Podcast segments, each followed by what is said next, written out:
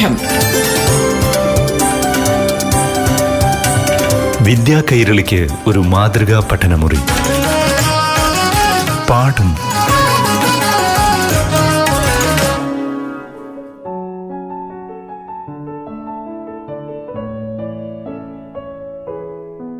പ്രിയപ്പെട്ട കൂട്ടുകാരെ പാഠം ക്ലാസ് മുറിയിലേക്ക് എല്ലാ കൂട്ടുകാർക്കും സ്വാഗതം.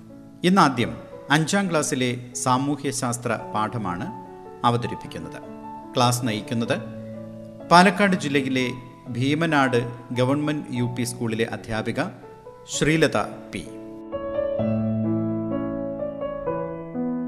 കൂട്ടുകാരെ എല്ലാവർക്കും നമസ്കാരം. അഞ്ചാം ക്ലാസ്സിലെ സാമൂഹ്യ പാഠത്തിന്റെ പാഠം ക്ലാസ്സിലേക്ക് എല്ലാവർക്കും സുസ്വാഗതം. ക്ലാസ്സൊക്കെ നന്നായി മനസ്സിലാകുന്നില്ലേ? ടീച്ചർ പറയുന്ന പ്രവർത്തനങ്ങളൊക്കെ ചെയ്യുന്നില്ലേ? ചെയ്യാതിരിക്കില്ല. നിങ്ങൾ നല്ല കുട്ടികളാണല്ലോ. എട്ടാം അധ്യായമായ അഹിംസ അറിവ് അധികാരം എന്നതിന്റെ തുടർ ഭാഗങ്ങളിലേക്ക് ഇന്ന് നമുക്ക് പോകാം. കഴിഞ്ഞ ക്ലാസ്സിൽ നാം പതിനാറ് മഹാജനപദങ്ങളെക്കുറിച്ചും അതിൽ തന്നെ മഗധയുടെ വളർച്ചയെക്കുറിച്ചും ബിംബിസാര ചക്രവർത്തിയുടെ വിളംബരത്തെക്കുറിച്ചുമൊക്കെ മനസ്സിലാക്കി കഴിഞ്ഞു. അക്കാലത്ത് സമൂഹത്തിൽ പല അനാചാരങ്ങളും അസമത്വങ്ങളും ഉണ്ടായിരുന്നു എന്നും ഇവയ്ക്കെതിരെ ജൈനമതവും ബുദ്ധമതവും ആവിർഭവിച്ചു എന്നും കൂടി നാം മനസ്സിലാക്കി. ആരാണ് ബുദ്ധമത സ്ഥാപകൻ? ഓ ശരി. ഗൗതമ ബുദ്ധൻ.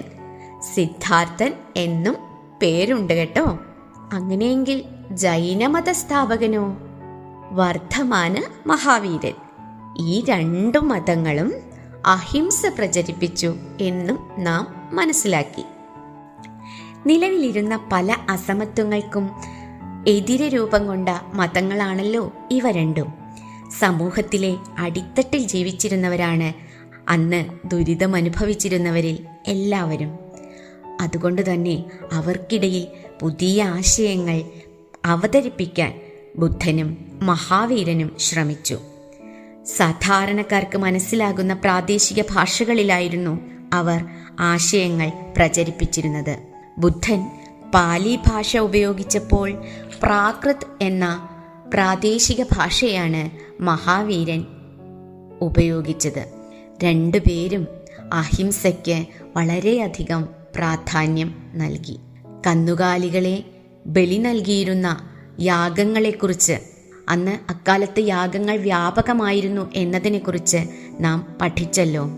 അഹിംസയ്ക്കുള്ള പ്രാധാന്യം ജനങ്ങളെ ബോധ്യപ്പെടുത്താൻ ബുദ്ധനും മഹാവീരനും ശ്രമിച്ചു. ബുദ്ധനും മഹാവീരനും ജനിച്ചത് എവിടെയാണെന്നറിയുമോ? രാജകുടുംബങ്ങളിൽ. സർവസുഖ ഐശ്വര്യങ്ങളും അനുഭവിച്ചു കഴിയുന്ന വ്യക്തികളായിരുന്നു രാജകുടുംബങ്ങളിൽ ഉണ്ടായിരുന്നത്. എന്നാൽ സാധാരണക്കാരന്റെ കഷ്ടപ്പാടുകളും പ്രയാസങ്ങളും അവരെ അലട്ടിക്കൊണ്ടിരുന്നു.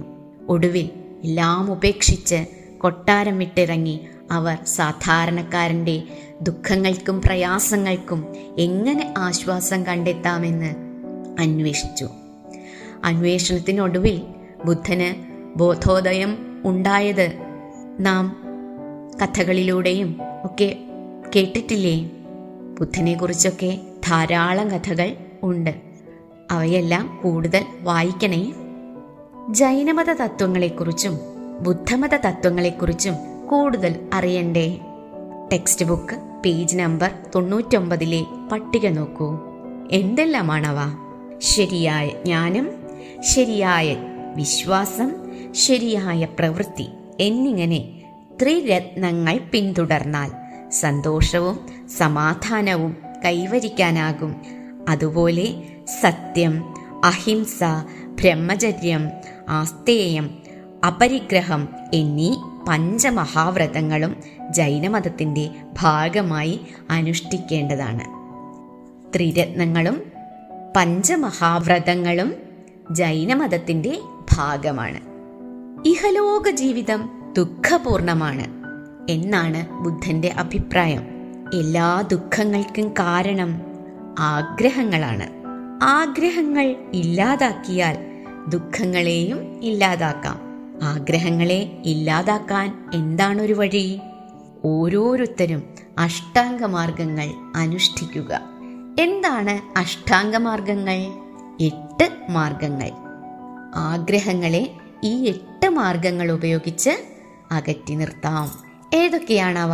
ശരിയായ നിരീക്ഷണം ശരിയായ തീരുമാനം ശരിയായ വാക്ക് ശരിയായ ജീവിതമാർഗം ശരിയായ പ്രവൃത്തി ശരിയായ പരിശ്രമം ശരിയായ സ്മരണ ശരിയായ ധ്യാനം ഇവയാണ് അഷ്ടാംഗ മാർഗങ്ങൾ. കുട്ടികളെ പിൽക്കാല വേദകാലത്തു നിന്നും ജൈന ബുദ്ധമത കാലഘട്ടത്തിലേക്ക് എത്തുമ്പോൾ എന്തെല്ലാം മാറ്റങ്ങൾ സമൂഹത്തിൽ വന്നിട്ടുണ്ടാകും? ഭാഷ മൃഗബലി സാമൂഹ്യ സമത്വം ഇവയെല്ലാം ഓർക്കണേ. സാമൂഹിക അസമത്വത്തെയും മൃഗബലിയെയും എതിർത്തതും പ്രാദേശിക ഭാഷകൾ ഉപയോഗിച്ചതുമാണ് ജൈന ബുദ്ധമതങ്ങളുടെ വളർച്ചയ്ക്ക് വഴിയൊരുക്കിയത് എന്ന് നമുക്ക് ക്രോഡീകരിക്കാം. ഇനി ടീച്ചർ ഒരു കുഞ്ഞു ക്യുസ് മത്സരം നടത്തട്ടെ. എളുപ്പമാണ്. എല്ലാവർക്കും അറിയുന്ന ചോദ്യങ്ങളുമാണ്. നമ്മുടെ രാജ്യം അറിയാം. ദേശീയ പക്ഷി ദേശീയ മൃഗം ദേശീയ ഗാനം ദേശീയ ഗീതം ദേശീയ മുദ്ര. ഒരു കാര്യം ചെയ്യൂ. ടീച്ചർ ഈ ചോദിച്ചതൊക്കെ നിങ്ങൾ നോട്ട് ബുക്കിലൊന്ന് കുറിച്ചു വെക്കൂ. കൂട്ടുകാരോടൊപ്പം ഇതിന്റെ ഉത്തരങ്ങൾ കണ്ടുപിടിച്ച് എത്ര മാർക്ക് കിട്ടിയെന്ന് അറിയിക്കണേ. ഇതിൽ ദേശീയ മുദ്ര എന്ന ടീച്ചർ പറഞ്ഞില്ലേ? പാഠപുസ്തകം. നൂറാം പേജ്. ഒന്ന് നോക്കൂ. നമ്മുടെ ദേശീയ മുദ്രയാണ് ചിത്രത്തിൽ കാണുന്നത്. മൗര്യ വംശത്തിലെ അശോക ചക്രവർത്തി സാരനാഥിൽ സ്ഥാപിച്ച സ്തംഭത്തിൽ നിന്നാണ് ഈ മുദ്ര എടുത്തിട്ടുള്ളത്. ഇതിൽ കാണുന്ന അശോക ചക്രമാണ് നമ്മുടെ ദേശീയ പതാകയുടെ നടുവിൽ കാണുന്നത്. നമുക്കറിയാം. അശോക ചക്രത്തിൽ എത്ര ആരക്കാലുകളുണ്ട് എന്നൊക്കെ നാം പഠിച്ചിട്ടുണ്ട് അല്ലേ? ഇരുപത്തിനാല് ആരക്കാലുകൾ. മൗര്യ ചക്രവർത്തിയെ കുറിച്ച് അതായത് അശോകനെ കുറിച്ച് നമ്മൾ ഒരുപാട് കൂടുതൽ അറിയേണ്ടതുണ്ട്. നമ്മൾ മഗധയുടെ വളർച്ചയെക്കുറിച്ച് പറഞ്ഞില്ലേ? പിൽക്കാലത്ത് മഗധയിൽ പ്രബലമായി വളർന്നു വന്ന രാജവംശമായിരുന്നു മൗര്യ രാജവംശം. ചന്ദ്രഗുപ്ത മൗര്യൻ ആണ് ഈ രാജവംശം സ്ഥാപിച്ചത്. ആരാണ് മൗര്യ രാജവംശം സ്ഥാപിച്ചത്? ചന്ദ്രഗുപ്ത മൗര്യൻ. ചന്ദ്രഗുപ്ത മൗര്യന്റെ ഉപദേഷ്ടാവ് ഭരണ ഉപദേഷ്ടാവായിരുന്ന ചാണക്യനെ കുറിച്ച് നിരവധി കഥകൾ നിങ്ങൾ കേട്ടിട്ടുണ്ടായിരിക്കും. ചാണക്യ സൂത്രങ്ങൾ എന്നൊക്കെ കേട്ടിട്ടുണ്ടോ? ഈ ചാണക്യന് കൗടില്യൻ എന്നും പേരുണ്ട്. ഇദ്ദേഹം എഴുതിയ പ്രശസ്തമായ ഗ്രന്ഥമാണ് അർത്ഥശാസ്ത്രം. അർത്ഥം എന്താണ്? ധനം. ആ സമ്പത്ത് അതിനെക്കുറിച്ച്. അതായത് ശക്തവും കാര്യക്ഷമവുമായ ഭരണം നടത്തേണ്ടതെങ്ങനെ എന്ന് വ്യക്തമായി പ്രതിപാദിക്കുന്ന ഗ്രന്ഥമാണ് അർത്ഥശാസ്ത്രം. പലയിടങ്ങളിലും നിങ്ങൾ ചാണക്യന്റെ സൂത്രങ്ങൾ എന്ന് പറഞ്ഞ് ചില കോട്ടുകളും ഉദ്ധരണികളും മറ്റും കാണാറുണ്ടായിരിക്കും. ഇവയോരോന്നും നല്ലൊരു ഭരണാധികാരി പിന്തുടരേണ്ട കാര്യങ്ങളാണ് എന്നുള്ളതാണ്. മൗര്യവംശത്തിലെ പേരു കേട്ട മഹാനായ അശോകനെ കുറിച്ച് നിങ്ങൾ കേട്ടിട്ടുണ്ടോ? അദ്ദേഹം പ്രചരിപ്പിച്ച ധർമ്മം ധർമ്മമാർഗത്തെക്കുറിച്ച് കേട്ടിട്ടുണ്ടോ? കലിംഗ യുദ്ധം ഇല്ലല്ലേ? ഇവയെല്ലാം നമുക്ക് അടുത്ത ക്ലാസ്സിൽ പഠിക്കാം. എല്ലാവർക്കും നന്ദി. പാഠം. വിദ്യാ കൈരളിക്ക് ഒരു മാതൃകാ പഠനമുറി. പാഠം.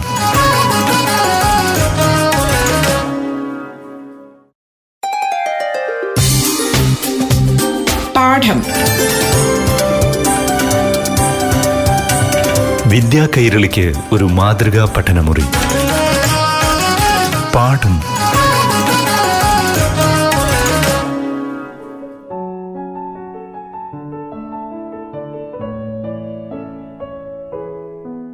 പ്രിയപ്പെട്ട കൂട്ടുകാരെ ഇനി ആറാം ക്ലാസ്സിലെ സാമൂഹ്യശാസ്ത്ര പാഠത്തിലേക്ക് കടക്കാം.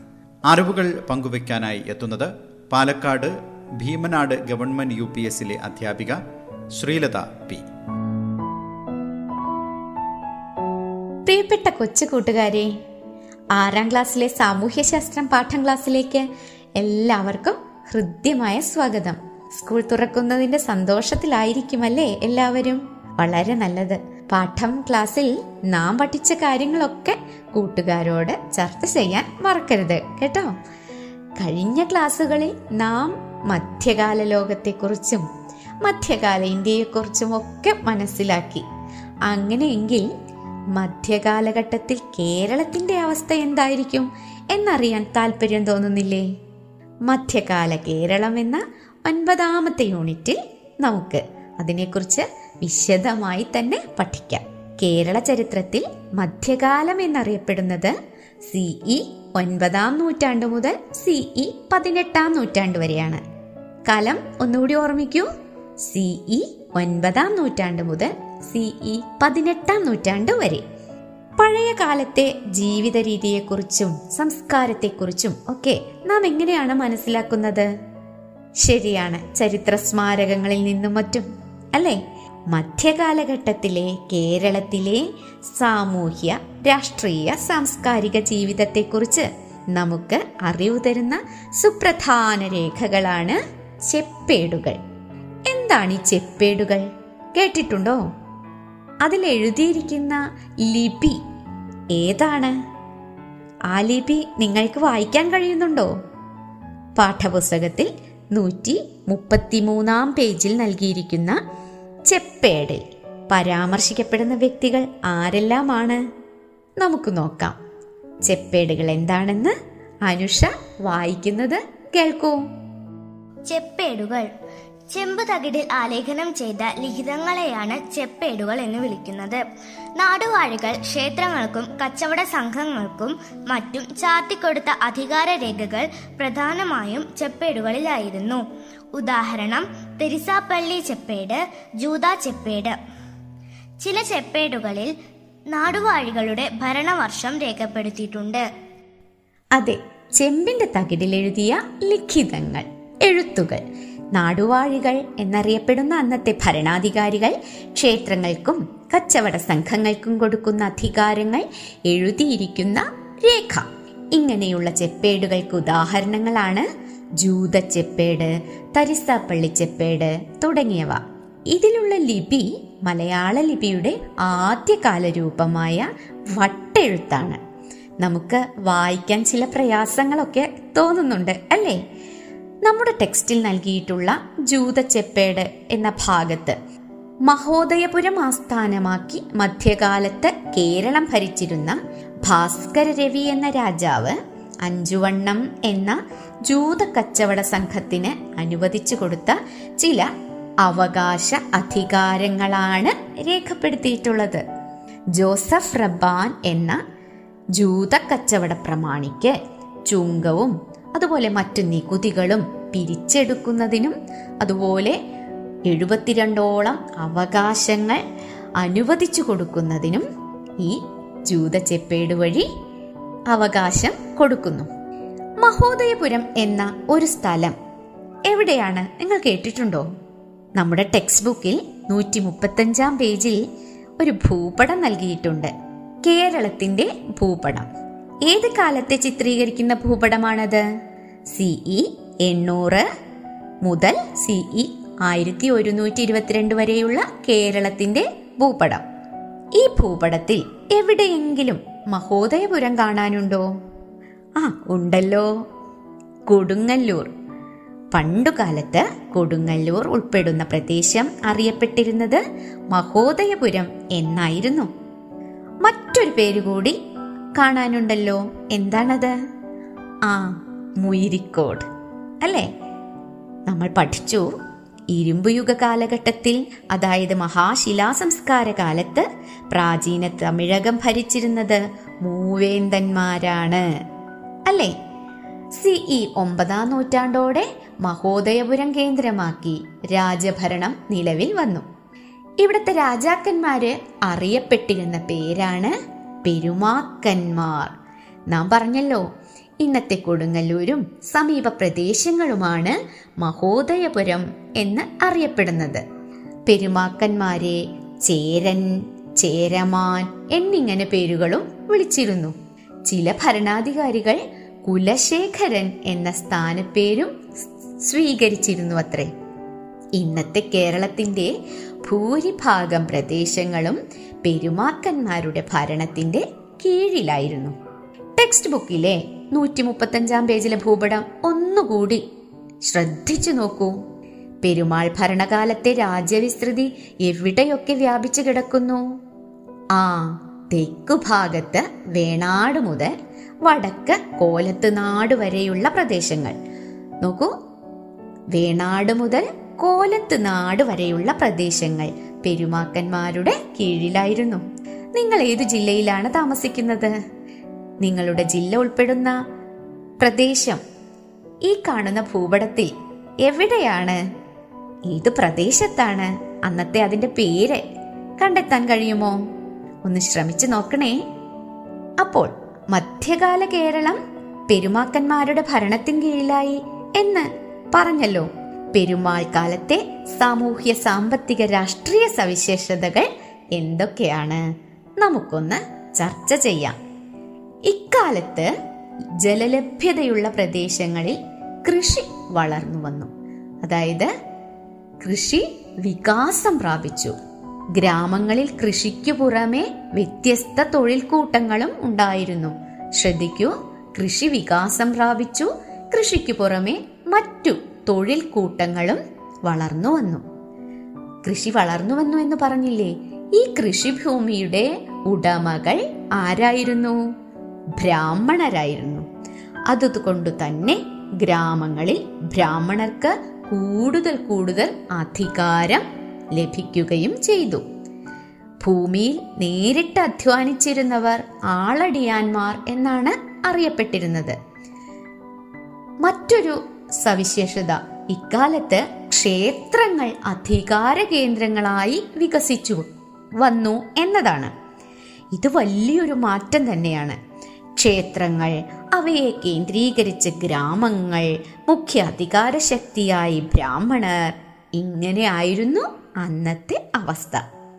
പെരുമാക്കന്മാർ അവരുടെ ഭരണദേശം നിരവധി നാടുകളാക്കി തിരിച്ചിരുന്നു. ഈ നാടുകൾ ഭരിച്ചിരുന്നവർ നാടുവാഴികൾ എന്നാണ് അറിയപ്പെട്ടിരുന്നത്. ഇങ്ങനെ നിരവധി നാടുകൾ ഉണ്ടായിരുന്നു. നാടുവാഴികളുടെ ഭരണത്തെക്കുറിച്ചും പ്രധാന നാടുവാഴി സ്വരൂപങ്ങൾ ഏതൊക്കെയെന്നും നമുക്ക് വിശദമായി അടുത്ത ക്ലാസ്സിൽ പഠിക്കാം. ആ പക്ഷേ അതിനു മുമ്പേ ടീച്ചർ ഒരു കാര്യം പറയട്ടെ. പെരുമാക്കന്മാരുടെ ഭരണത്തെക്കുറിച്ച് ഒരു നല്ലൊരു കുറിപ്പ് തയ്യാറാക്കാൻ കഴിയില്ലേ? ടീച്ചർ പറഞ്ഞ പോയിന്റ്സ് എല്ലാം അതിൽ ഉൾപ്പെടുത്തണം കേട്ടോ. നമുക്ക് അടുത്ത ക്ലാസ്സിൽ കാണാം. നന്ദി. നമസ്കാരം. പാഠം. വിദ്യാ കൈരളിക്ക് ഒരു മാതൃകാ പഠനമുറി. പാഠം.